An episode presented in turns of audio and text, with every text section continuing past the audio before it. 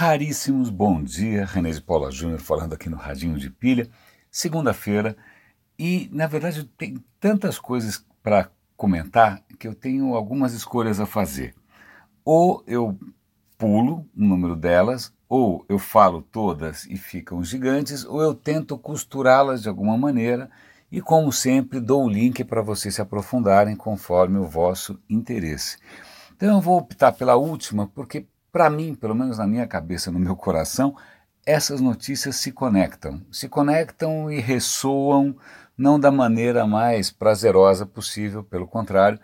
Começo com um artigo da Lúcia Guimarães, que saiu hoje no Estadão, uma coluna extremamente interessante, é, que começa com a história do assassinato da, da Marielle, mas que na verdade é sobre outra história. Ela, por, pelo fato de morar nos Estados Unidos, ela ficou sabendo disso um pouco no final do dia via Twitter e aí ela saiu atrás de mais informações usando o quê? A internet, usando o digital, usando o Twitter, usando redes sociais. E aí ela se deparou com um absoluto pesadelo, né, com uma abundância ali, né, com um tsunami de informações mentirosas, caluniosas, super desencontradas. E aí ela cita um, um trabalho de uma jornalista que resolveu fazer um experimento ela é uma jornalista que tentou fazer uma dieta do digital. Ela passou algum tempo só se alimentando, por assim dizer, de jornais ou revistas impressas. Moral da história: depois de algum tempo, essa jornalista percebeu que ela tinha sim se informado de maneira melhor, sim de uma maneira mais profunda, sim ela tinha escapado de mentiras, não só fake news, mas de mentiras em geral. Isso é muito perturbador, né, levando em conta é, que tinha tanta esperança com relação ao digital, com relação ao jornalismo cidadão, tantas esperanças. E a, e a Lúcia Guimarães termina, já que eu falei alimentando de notícias, ela termina com essa analogia com a dieta. Né? A gente tem que escolher muito bem do que a gente alimenta a mente é, assim como a gente escolhe o que alimenta o corpo. E aparentemente o digital é um paraíso de jujubas e coisas que só engordam. Então, é, eu vou dar o link para o artigo, o artigo é extremamente interessante e isso conecta, infelizmente, com ah, o escândalo que vocês devem estar vendo tudo quanto é canto, é, do Cambridge Analytica, que a gente mencionou lá atrás no Radinho, faz tempo, quem acompanha o Radinho já sabe do que se trata. A Cambridge Analytica é uma firma que nasceu, em princípio, na Inglaterra, ligado à academia, inclusive, a uma pesquisa acadêmica, que ela conseguiu o quê?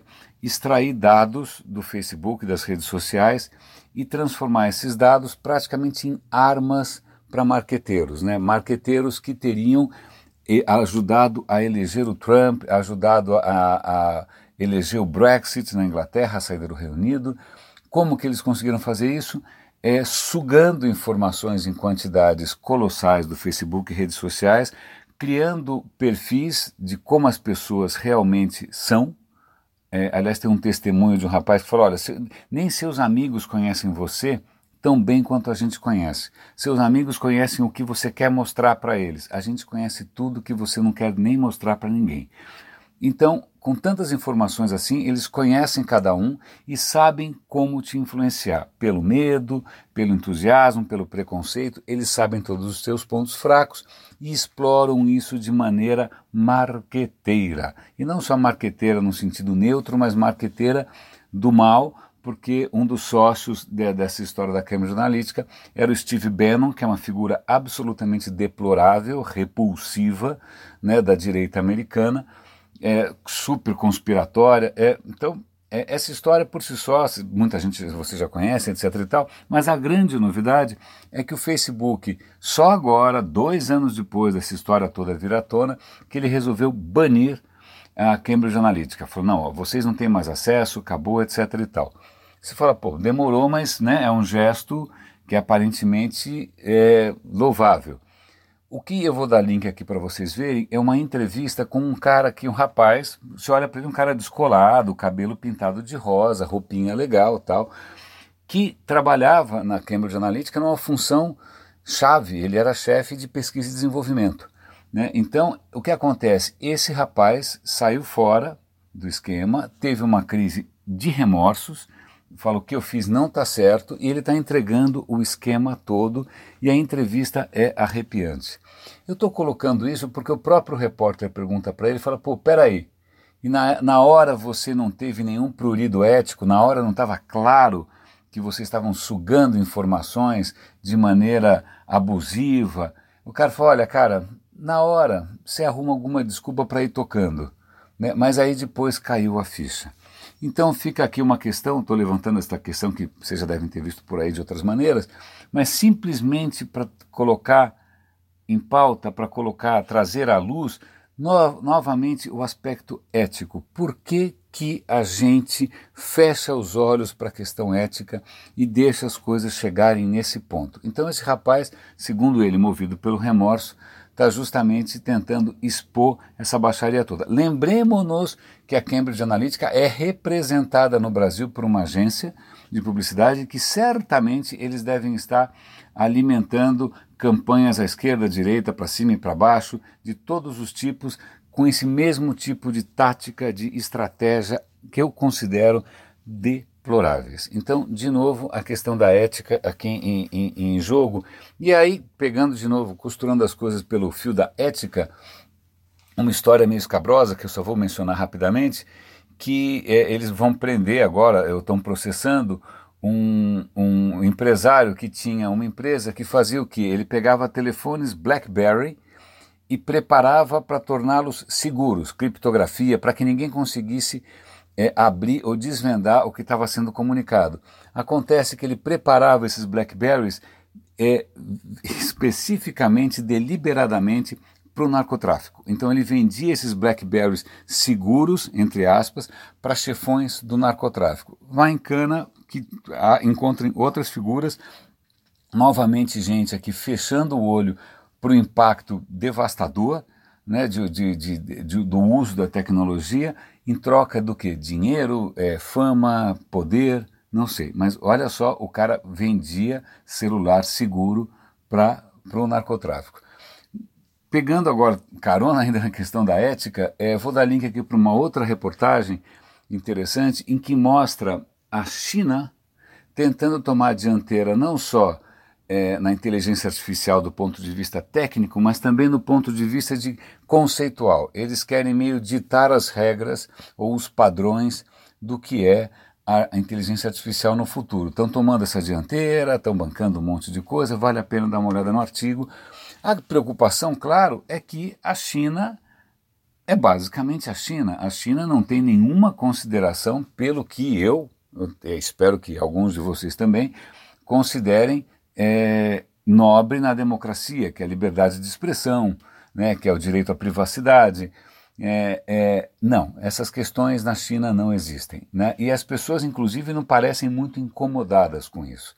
Né? Agora, o, o, a, o nível de absurdo chegou a um patamar tão grande que, com essa história do líder da China agora poder se reeleger N vezes, a letra N ocidental está censurada, porque eles acham que você pode estar usando N para censurar o fato de que ele pode ser eleito N vezes. Uh, some isso a reconhecimento facial numa escala simplesmente continental, eles conseguem reconhecer faces em qualquer lugar.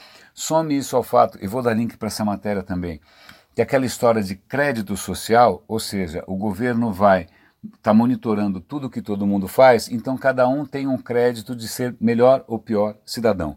E esse crédito social, se o teu crédito social cair, você pode ser impedido de entrar no trem, você pode ser impedido de tomar um avião. Né? A sua liberdade de ir e vir vai ser cerceada pelo grande irmão chinês. É, de novo, é, é que futuro é esse? E aí eu menciono aqui rapidamente, tem uma, uma comentarista de tecnologia que eu gosto muito, que é a Molly Wood, e ela deu destaque para o Fred de um personagem que eu não conheço, eu vou pesquisar mais a respeito. E o cara é físico e ele fala o seguinte: é, as áreas, várias áreas da ciência já se depararam com o, o, o estrago que elas fazem. Né? Então, por exemplo, a física já se deparou com a questão da bomba atômica. Né? Os físicos entrando numa crise moral. A química também chegou no dilema com relação às armas químicas. Ah, né? A energia nuclear. talvez o digital esteja chegando agora diante, né, né encarar a esfinge, né, encarar o monstro do seu próprio impacto. E aí eu pulo, realmente eu tinha muita coisa para costurar aqui, eu vou tentar encerrar aqui com um artigo que saiu no Estadão, um editorial do Goldenberg. Goldenberg é um físico da USP, é um físico brasileiro absolutamente é, é, monumental, histórico, uma figura super importante para a ciência brasileira, em que ele fala: peraí, é, inovação não necessariamente quer dizer progresso ou não necessariamente quer dizer consequências benéficas. Ele falou: olha, ok, inventamos o automóvel. É uma super disrupção, é muito melhor que o cavalo. Não, primeiro, inventamos o transporte a cavalo. Ok, aí as cidades ficam lotadas de cocô de cavalo, fica intransitável. Ok, inventamos o automóvel. Nossa, que inovação disruptiva. Muda tudo, muda o desenho das cidades, muda o desenho das estradas, muda a liberdade das pessoas, mas aí nós poluímos o, o planeta num nível talvez irreversível. Inventamos o plástico, nossa, que maravilha, quantas coisas a gente consegue fazer com plástico. Estamos simplesmente asfixiando os oceanos com partículas de plástico. Então, um, um cara da ciência chamando a atenção que uma inovação não necessariamente quer dizer progresso ou uma coisa nesse, ou, é, inquestionavelmente benéfica. Não. Tudo tem impacto, tudo tem que ser considerado e eu volto aqui para a minha grande questão, que é a questão de ética. E aí fica aquela pergunta, né? É, o que, que é preciso na formação de alguém ou no caráter de alguém para que diante de uma opção ser ético ou ser aético ou ser antiético, que ele tome o caminho correto. Né? Como fazer com que ele não feche os olhos? Né? O que complica é que hoje em dia nós estamos democratizando todas as ferramentas de uma maneira tão extensiva, tão brutal, tão gigante, que basta um idiota, né, um canalha, alguém fraquejar, seja por vaidade, seja por ganância, para que o estrago seja colossal.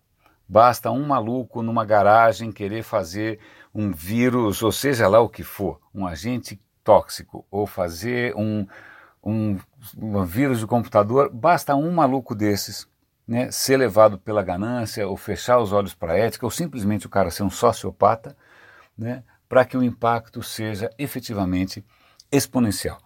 Então, raríssimos, fica, a gente começa a semana, adoraria começar a semana com coisas um pouco menos é, preocupantes, um pouco menos profundas, um pouco menos é, em aberto, né, porque são questões que, que ficam em aberto, mas eu acho que tudo está inevitavelmente se conectando e é difícil chegar a alguma conclusão que não seja essa. Né? Se vocês tiverem alguma outra sugestão ou alguma outra conclusão alternativa, é, compartilhe. Né? Eu adoraria estar enganado. Raríssimos, René de Paula Júnior falando aqui no Radinho de Pilha. Super abraço e até amanhã.